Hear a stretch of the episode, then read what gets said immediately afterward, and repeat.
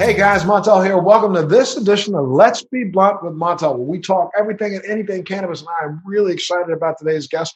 Today's guest is the founder and publisher of the award winning lifestyle and health platform, The Fresh Toast. Ladies and gentlemen, we got to give it up for it. There's nobody giving it up for him but me. So I'm going to give it up for him. Mr. JJ McKay. JJ, thank you so much for being here. Thank you so much. And yay for you. You're fabulous. Oh, my goodness, man. Thank you, sir. I've been excited about, you know, getting an opportunity to talk to you you know, it's uh, before all of this madness, it was a fairly competitive field out there when you're talking about people that were providing information in this format in the world of cannabis. And you were one of, and really, I think, one of the, the brightest lights out there. How do you really distinguish yourself from some of the other platforms that are out there? But before we even ask that, how did you even get Fresh Toast started? Well, it turns out that I was going through a career change and I have always been a builder and I'd been a consultant, which was fun, but it didn't give me a chance to actually build anything. And a friend of mine was jumping into cannabis and was doing a product company. And he said, You got to help me out. And he combined some companies together. And I went and helped him. And after about six weeks, I thought, you know what? I'm not sure this is going to be a huge company, but where the gap is, is no one was really talking to the mainstream public. No company or media side had really engaged the average person. And while we laugh, while we forget this now about Martha Stewart, what she did was revolutionary at the beginning is she didn't create the DIY movement. She got in front of those millions of people who are already doing crafts at home, helped them galvanize and move to a new level. And so I said, we can do that and we could do this for X amount of money. And thus came the fresh Crazy though, but I think you hit a niche and you're absolutely right. I still think that even to today, and especially right now, because you know the nation's so focused on the pandemic and we've kind of shifted all attention away from everything that's important in our daily life. I've always said, and I've been saying this for the last year straight, the biggest problem that the cannabis industry has faced in the last full year, and I think part of the reason for this, this destructive downsizing of the entire industry is because of lack of education, lack of information provided to the consumer. We've been doing, I think, a pretty good job of B2B, where we have all these conventions and all these you know uh, uh, rallies going on across the country, two and three day seminars where people talk to each other from a B2B standpoint on how to create a business, but they've left the consumer out and left the educational portion of it out you and your fresh toast that's what you're all about is educating the consumer correct? Yeah i, I would 95% agree with that montel. Um, part of it is that the industry is really run by an insular group that is madly in love with the plant. So it's really similar to a group of sommeliers trying to talk to people at applebee's and they don't really relate. Their passion for the plant doesn't relate to how the public really sees the plant. To the public, it's one tool in a toolbox. It's not the greatest gift that God has ever given them. And it's one tool in a toolbox that has been denigrated for a hundred years. So, you know, our mission has to has to be number one, I think re-educating and and and reintroducing the entire concept of the plant to the masses who have gotten nothing but negative information. I mean, I am sort of shocked that, you know, over the course of the last three months, I've noticed that all a lot of the headway that was being made last year leading up to this pandemic crisis is kind of taking some steps back now again. People are getting misinformation.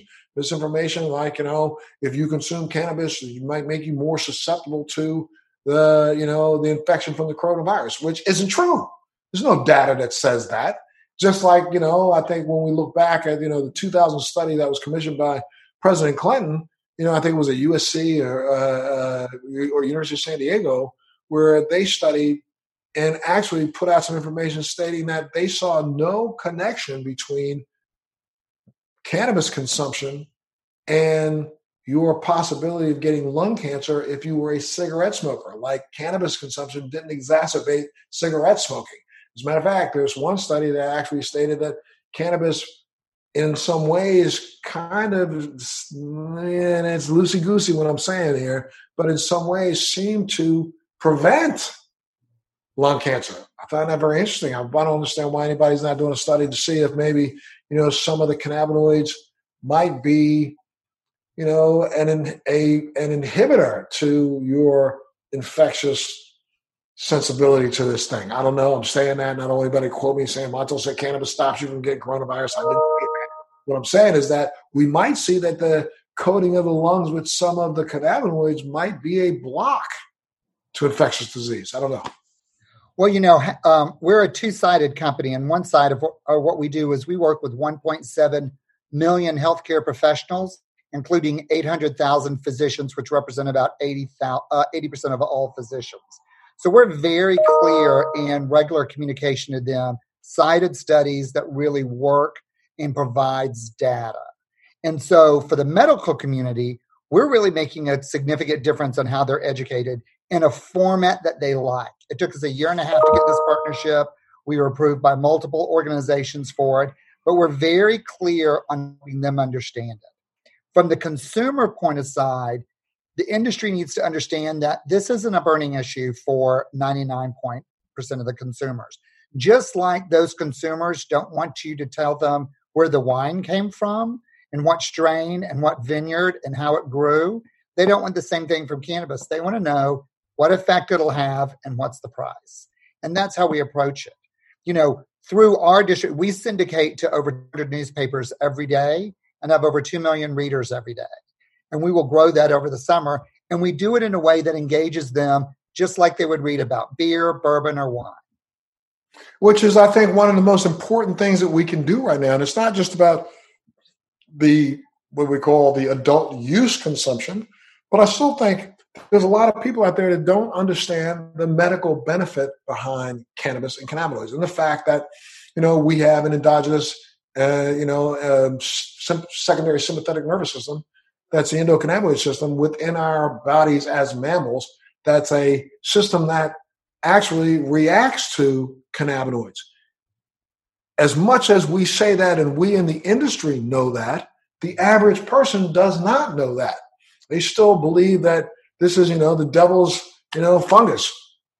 Well, I, I don't know if I would go that far. So after the 2018 election, there was a big survey, and it said about two thirds of America is willing to try medical mar- marijuana if it becomes federally legal, which is still smaller than alcohol, but you know a significant number.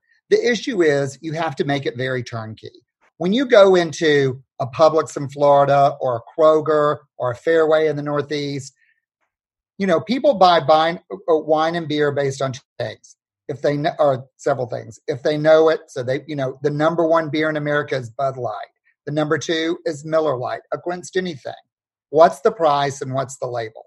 You know, give it to them in easy things. What the industry forgets is this is a consumer driven economy. And you have to really go for the average consumer if you're going to wind up if you're going to be the McDonald's or the Walmart and sell lots and lots and lots of product, lots and lots and lots of people buying your product, you have to go meet them where they are, not force them to meet you where you are. And unfortunately, because the way we have now, we got the 30, what is it? We're now up to 37 states. Do you know? It's 37 states and the District of Columbia all have individual separate laws regulating how we distribute this product. And all of them have individual separate laws down to the individual municipality in the states as how you package it. Some of them have made it so daunting to package a product that it's almost a waste of time trying to buy it. I mean, you got to rip through six different things to get to the product. You know, you get tired of it. Hell, I'll just go have a glass of wine instead. So, um, you know, until we reach a point where we can, again, I think it's through education because the consumer will be the one that drives this issue at the legislative level. They will say enough is enough. And um, we work closely with Brookings, um, and they did a big study after the 2018 or right before 2018 uh, election. And unfortunately, while a majority of Americans want cannabis to be legal, it is not in those top five things that drive voters and get them passionate. It's not healthcare. It's not the economy. It's not senior. It's not Medicaid. It's not. It's not immigration. It's not something that voters get overly excited about. They'll sign a petition. They'll sign up on a poll, but you're not going to have a march on the Capitol of any significant numbers that will do anything. Most likely, the easiest way that will put pressure on uh, Congress is the after effects of this shutdown and states having ginormous holes in their economy, and that they need that tax. Um, they need that tax income to be able to provide some relief. But, but, but thinking about that now, when we say they need that tax income, that's like the state of New York. I mean, put a 25 and 30% tax on the top of cannabis product is really ridiculous. This shouldn't be taxed at some level or some, some, you know, pull it out of the sky. You know, let's just try to make up for our deficit using cannabis. You drive it right back to the black market where it's being driven to in California. And then we have the same issue that we had you know, seven or eight years ago, nine years ago, where people were angry because there's a black market.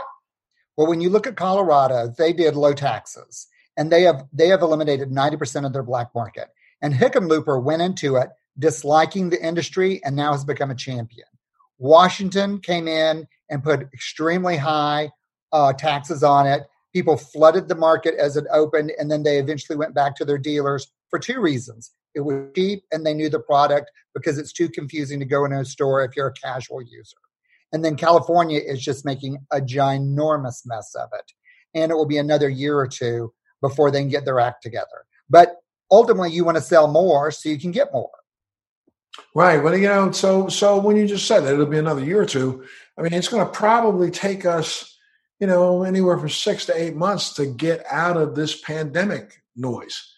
Uh, it may even take us longer than that, especially if we have what people think is going to be a second round of, you know, um, uh, major uh, infections uh, in the fall. So, uh, crystal ball for me. I mean, what do you think we're going to start even being able to introduce the conversation of cannabis again to make it something that people even want to talk about? First quarter of 21, well, the conversation will be up because there's two big things you're going to have a new election. So either you have Biden, who's president, who, who is, is, who has been our really you know a, a thorn in the side for the cannabis movement, honestly. But is slowly moving that way because the majority of the because it's polling show America wants it. So I'm not sure it'll be illegal, but within 21 that'll happen. And you're going to have a lot of states who need to figure it out, and you're going to and they're going to be looking at a golden opportunity. And once interstate commerce is done in a limited way, say the East Coast or the West Coast corridor, you'll be able to see a stronger effect. Now, there's some people in industry who want this to remain illegal for another three to four years so they can grow bigger and keep the big boys like a Philip Morris and Archer Daniel Midland from coming into the market. Stay with us. We'll be right back.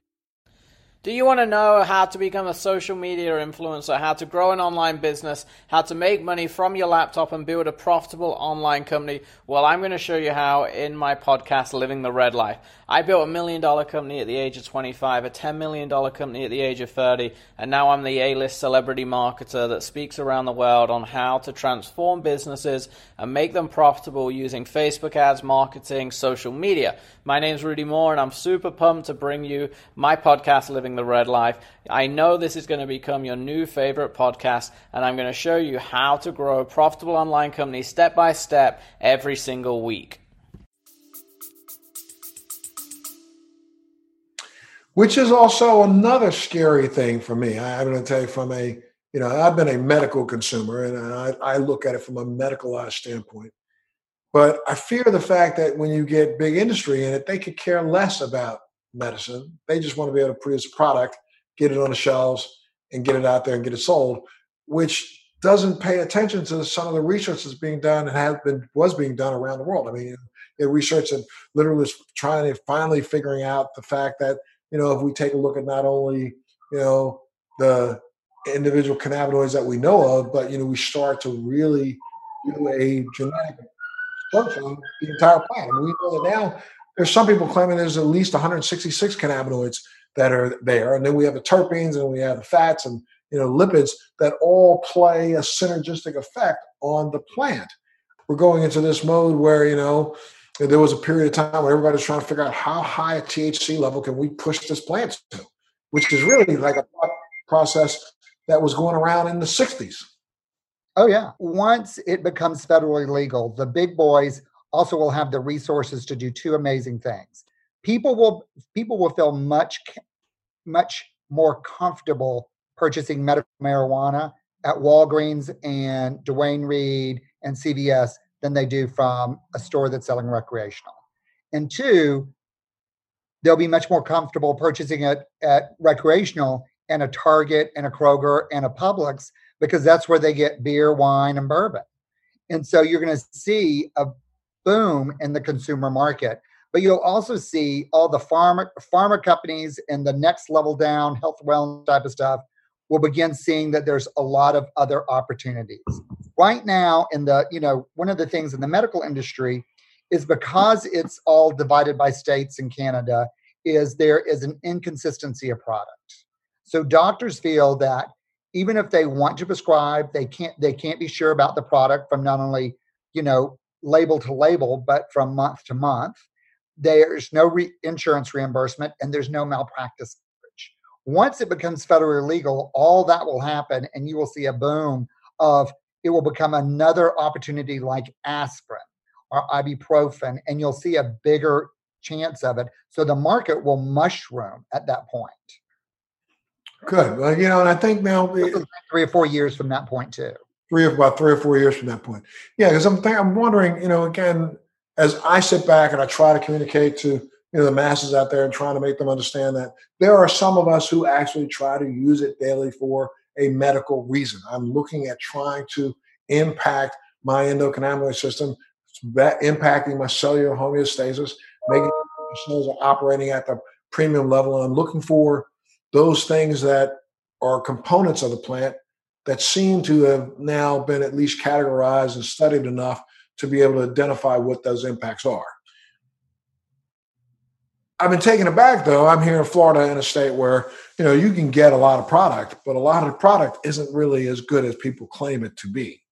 You know, a lot of stuff is labeled one way, and then when you try to try it, you realize that they just they're just playing a game here. Oh, there's CBD. We've done some stories called the scandals of the industry.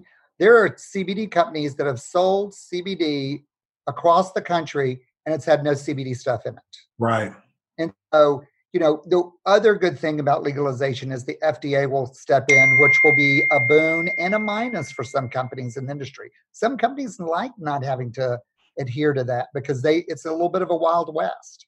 Mm-hmm. Absolutely. So now let's start talking about now when you in in the fresh toast, do you are you going to kind of identify a medical channel and then a consumer channel, or are you just kind of keeping things well, we did together. that already. So right. we so we're a media content company. One side is digital. We create the most content in the cannabis industry every week and push it out to over 200 plus newspapers. And then and it covers anything from some cannabis business and legislative, cannabis like recreational use, and then medical use. And we get a lot of traffic on stories of how to relax, how to sleep better, especially right now in the middle of this lockdown. And then on the flip side, we develop you know, these are medical stuff is highly cited by outside researchers, respected scientists, and teaching institutions, and then we train that group. We'll eventually grow to where we have two categories that you can go to, uh, depending on what you want. But as we all know, most people get their everyday beginning wellness, health, medical, diet, whatever information from the Today Show, from US Today, from People, from Ellen. You know they get it from that stuff and then they go. So we're the first line that engages the consumer.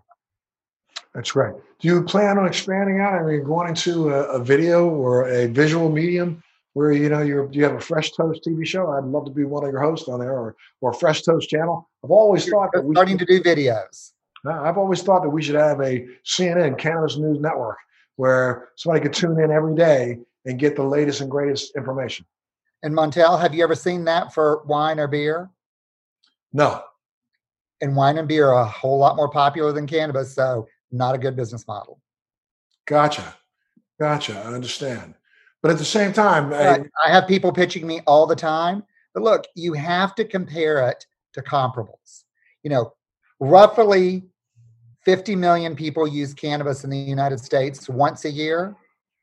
232 million use alcohol at least once a year. So if it if you don't see a comparable in the alcohol industry, it's not going to work for cannabis. Well, you know, now the the Anthony Bourdain model of television did work in the food industry. You know, I mean, and, who, what did people watch? Did they watch Anthony Bourdain, or did they actually pay attention to the food? It was all about Anthony Bourdain right. and Paula Deen. Right, absolutely. Well, I think this industry, yeah, is rife for the opportunity for a a branded, you know, information program that would then you know, bring on the masses and bring them into the table and have them look, especially if you can present really good information. And I'm, I'm, you know, I'm thinking, where do you go right now? I mean, like, again, we're in the middle of this pandemic. People are focused on in another direction. How do we bring them back to make them understand that cannabis could be a part of their daily use? Well, but here's the thing you know, all the analytics shows that people are using cannabis as a way to cope with this. And, you know, before the shutdown, what you were seeing in California is beer usage the first part of the week was down and cannabis was up. So instead of going home at night and having two or three beers, which includes calories, a little burping, feeling full, they would a couple of puffs and get the same effect without the same downside. So right now during this time, we're seeing people who are using this to manage their anxiety, manage their sleep, chilling out when they have to be with people they don't want to be because they're stuck with them for eight weeks at a time. And what you see is you're seeing a quiet normalization that this is now part of people's routine. Oh, I'm using this to sleep. We get lots of response on sleep issues because they don't want to suddenly have to get opioids. They can't go to their doctor to get a fresh prescription. And this is a better, more natural way because we all know you're not supposed to take NyQuil as a sleep aid. Right. Right. Yeah. And I, I would bet that once we come out of this, there will be more and more people who will now remember their experience while locked up and were locked in and go ahead and continue that usage. But you just brought up something very interesting. Even before this this pandemic, we were seeing, you know, the the entire industry kind of constrict a little bit. I mean, you know, many companies would suffer big, huge stock price losses. And uh, what do you think that was attributed to? that was people trying to play the stock market. So you had, you know, we we wrote about this right as Canada went legal. You had a lot of companies that right before they were went legal were worth 5, 10, 15 billion dollars based on the CEO and a PowerPoint and promises. And at the end of the day, they couldn't deliver. So that's why you see a Tilray or um, an Aurora whose stock has dropped is because they can't deliver on these outrageous promises they made early on. And now they're having to come into the face. Now, when America becomes legal, you're going to see another big sweep up and a drop because once outdoor grow becomes common, all the indoor grow will go away because it's too expensive. So, you know, and we're also, you know, in states where commodity prices were here and it's now here because it you needed to match consumer and demand. You had more growers than you had buyers. Now, I mean, now, and also, again, before this whole pandemic, we were starting to see a kind of a really solid differentiation between the hemp products and the cannabis products. I say them being they understanding that they're both the same, but what do you think is going to be the impact once we get out of this pandemic between well, the two again? So hemp is going to come into its own. THC will be its own and CBD will its own, and they will be robust industries. You know, three years ago, CBD was a conversation. Now it's CBD water, CBD oil, CBD essence. And because of the way it's regulated, it's out there a lot quicker. You can get it at Amazon, you can get it at drugstores.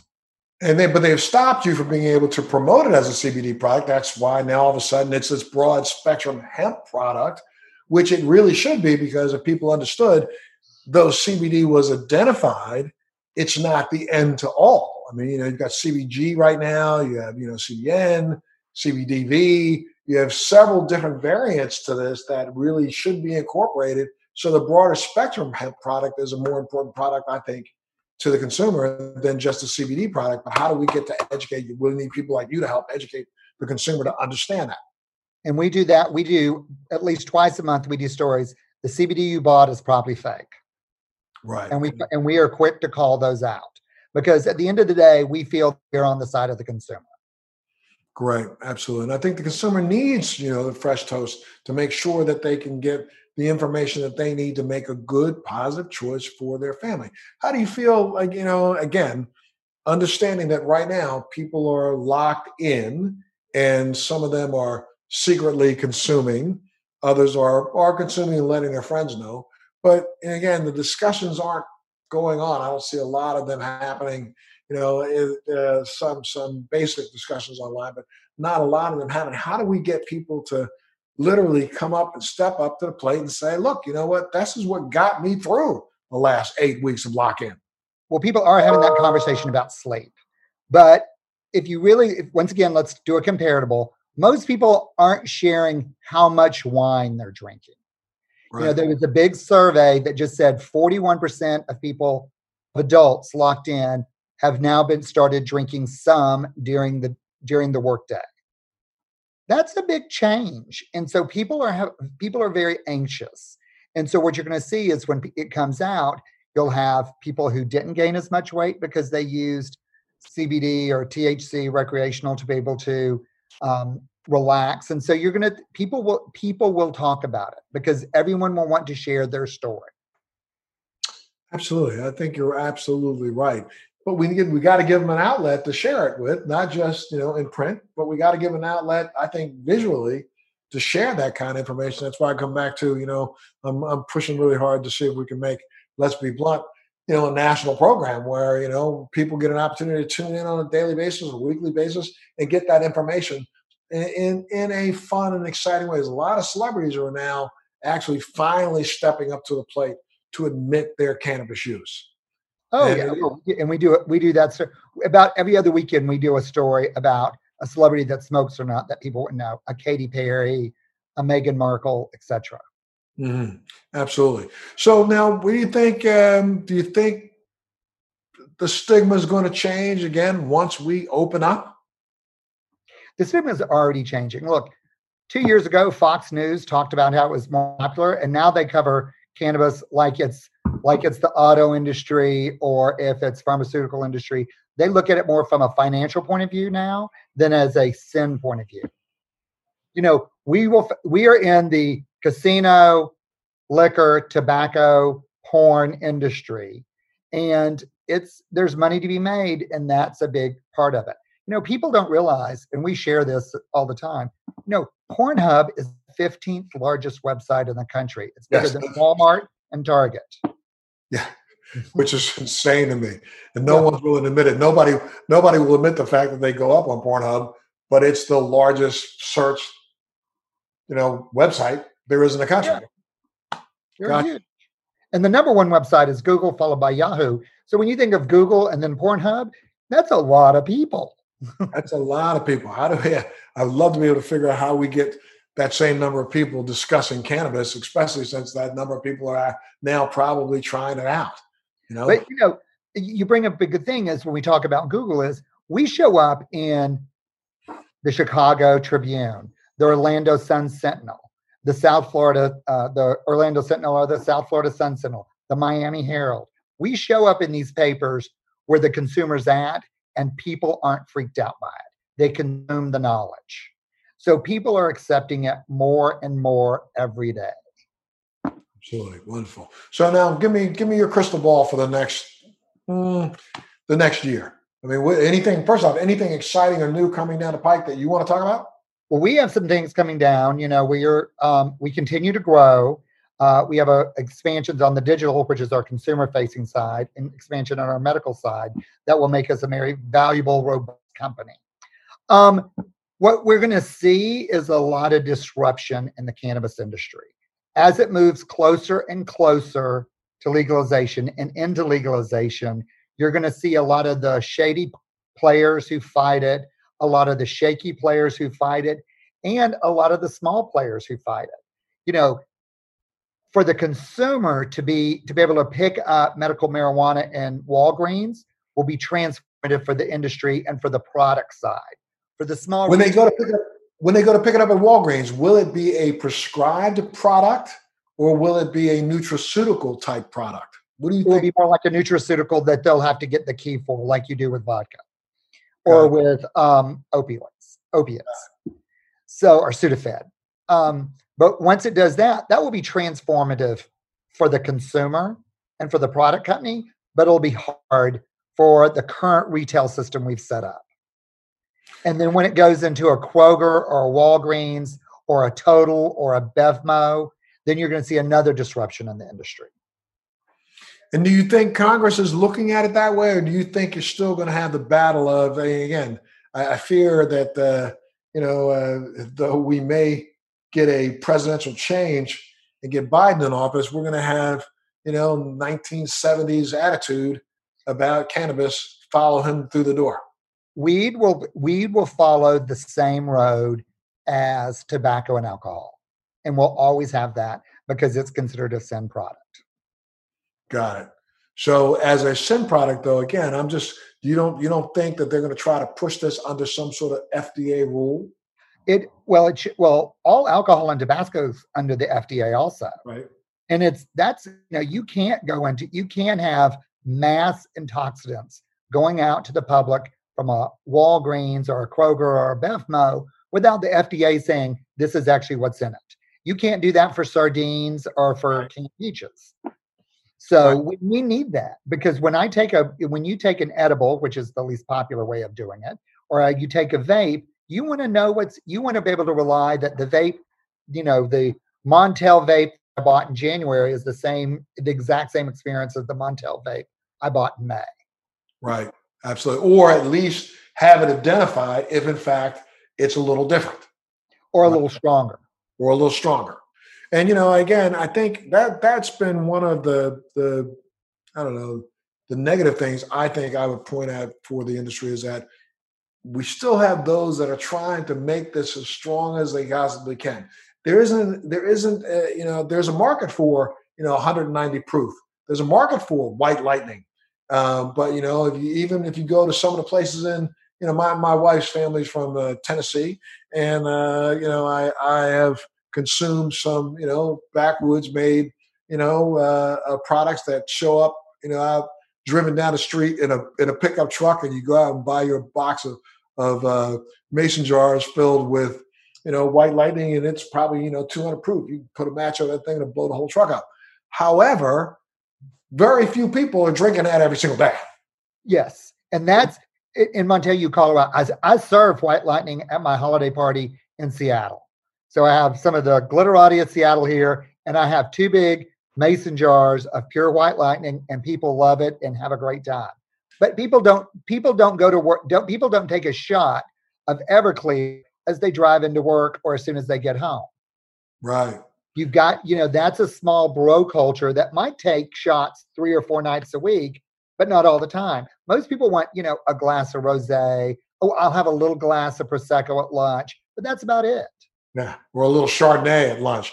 Yeah, yeah, people aren't looking to, to be blasted every time they take a hit. And that's where I think, you know, this industry's got to come back to sensibility and providing products that don't necessarily have to be 99% THC at the highest level or THCA at the highest level so that when you hit it, you know that you're going to get blasted and not be able to remember what you just did two seconds ago.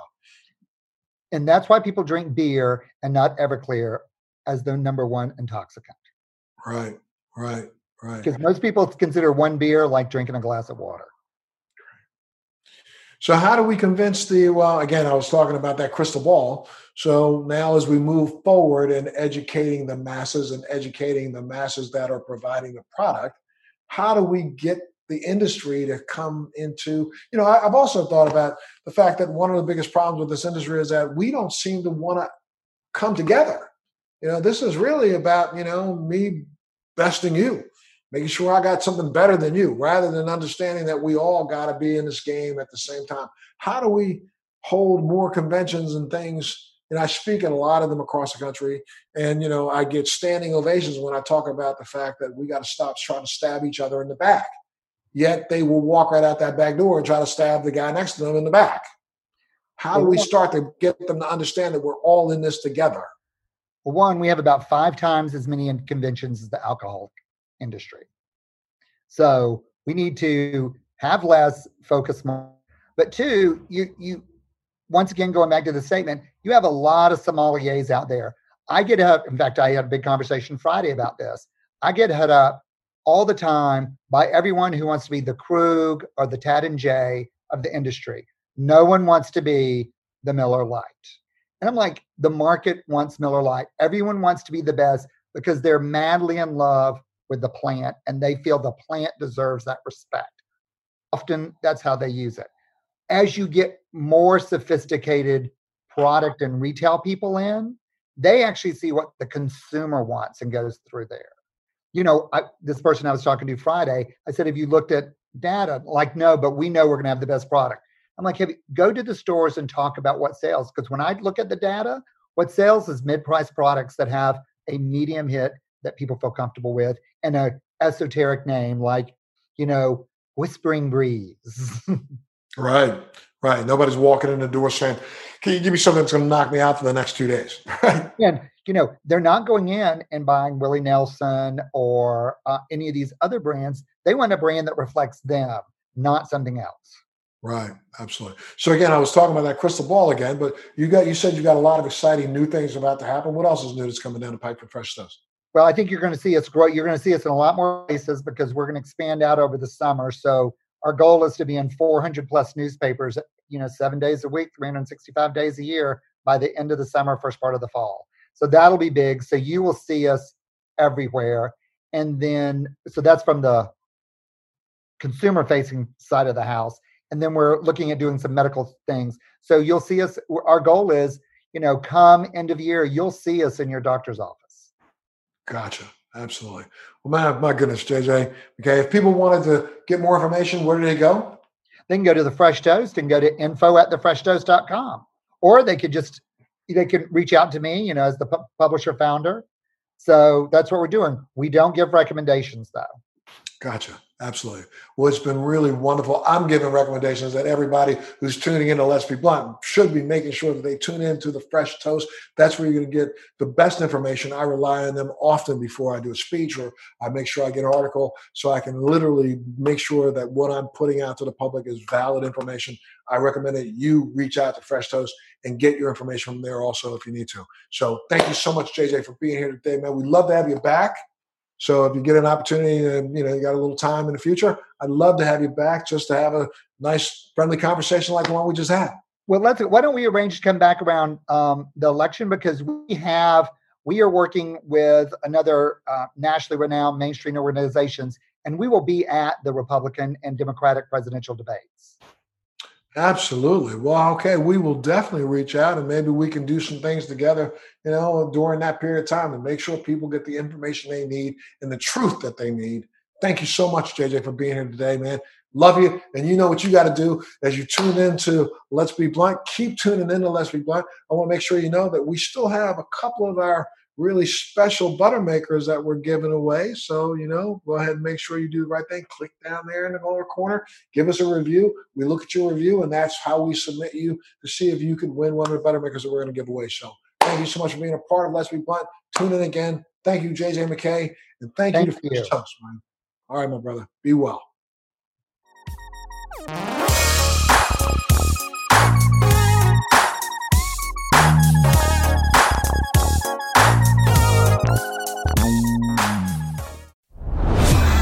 Are you dealing with best life burnout, constantly striving for more, and quite frankly, over it? Maybe you just want more joy, peace, and laughter in your life now. Well, then let's go. Welcome to your new favorite podcast, Hot Happy Mess, hosted by me, your girl, Zuri Hall. We are celebrating our magic in the middle of life's messes. Don't miss new episodes every Wednesday. Listen to the Hot Happy Mess podcast on the iHeartRadio app, on Apple Podcasts, or wherever you get your podcast. Thanks for listening to today's show. To check out more great cannabis podcasts, go to podconnects.com. Here's a preview of one of our other shows. I'm Larry Mishkin, and I'd like to invite you to join Rob Hunt and me on our weekly podcast, The Deadhead Cannabis Show. Each week, we explore the latest cannabis and jam band news and reminisce with other deadheads and jam band lovers about the great musical acts that we've seen and heard. Check out a new episode every Monday. podcasts.